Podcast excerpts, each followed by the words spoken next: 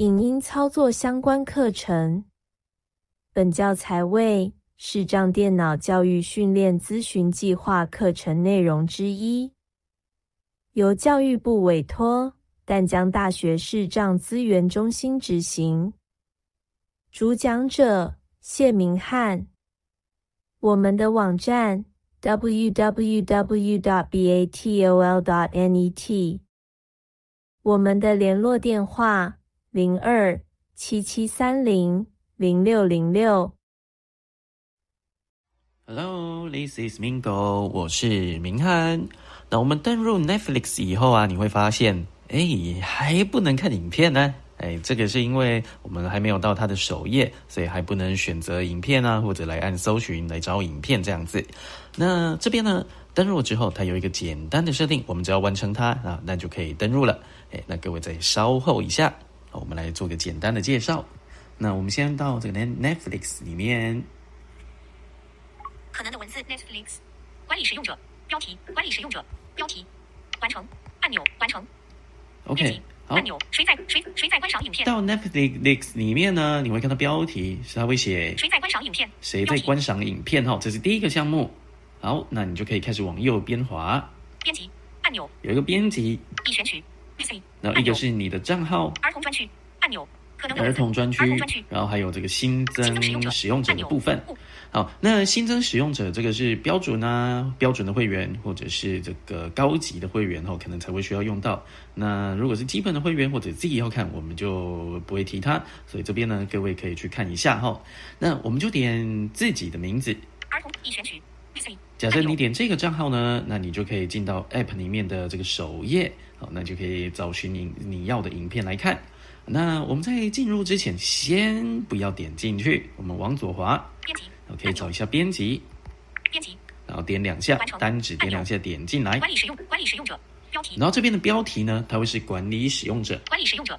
标题。在荧幕最上面，或者你可以两指往上滑，好，那往右边滑呢，完成。或是一个完成，这个就会把这个呃管理使用者的这个页面给关起来，完成。我们就先不要按哈。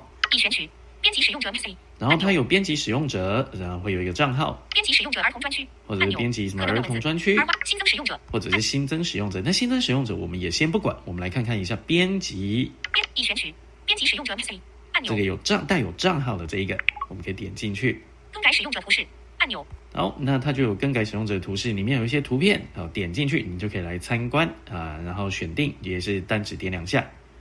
那我们使用者名称先不用看。文字栏位然后这个使用者名称它是一个文字栏位，不过点两下，我这边呢，因为没有展开键盘是没有办法编辑。呃，那我不晓得其他版本是不是也这样子。好，那如果可以编辑的话，那外面的那个编辑，然后它写账号的地方就可以变成一个呃你想要的观看人的名称。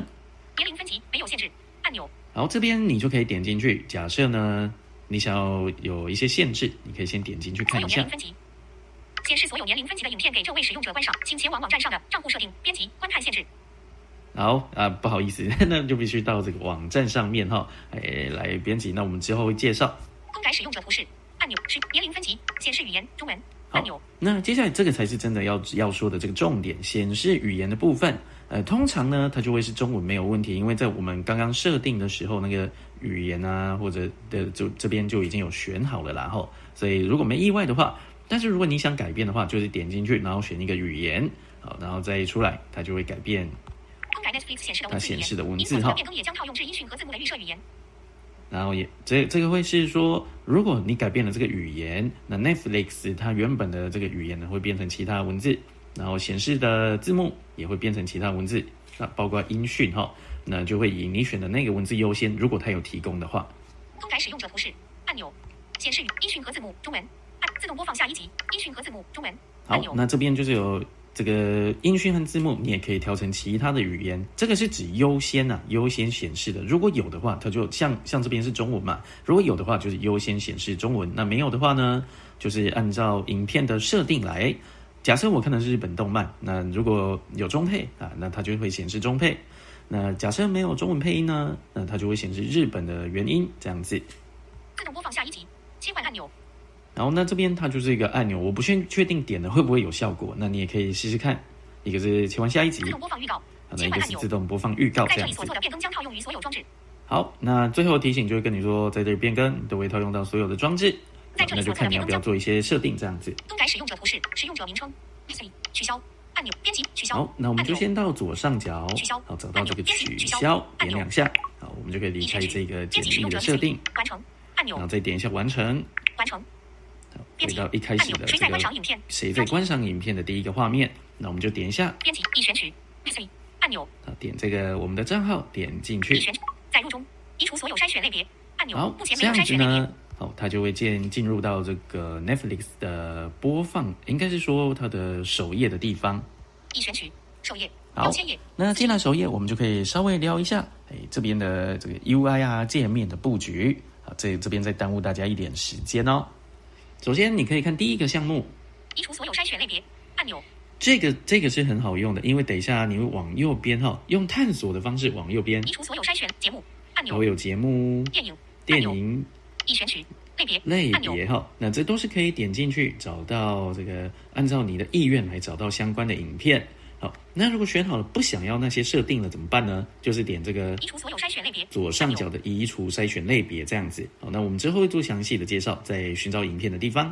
电影已选取类别按钮账户设定按钮已选取好账户设定那在我们右边呢，它会有一个账户设定，在最右荧幕的最右上角的地方哈。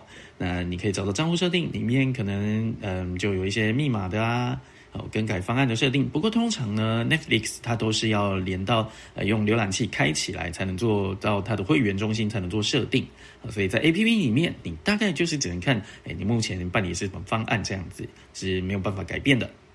节目按钮账户设投放移除好所有筛选类，别那呃，我们刚刚采用的是用探索的方式，好，那你就会发现，哎，它是这样子，从左到右啊，移除所有筛选类别是这个，按钮电影按钮已选取类别账户设定按钮还有账户设定这样子。那如果你是用滑动的方式哈，它第一个项目是这个筛选的移除筛选类别，投放至电视那往右滑就是电视账，户设定再往右滑呢就是账户这样子，哦，可能跟你用探索的时候会有一点不一样，哎，或者是位置我没有摸清楚，这个就是要看你习惯使用哪一种方式，看是习惯使用探索的方式，哦，还是习惯呃使用这个左右滑动来来浏览。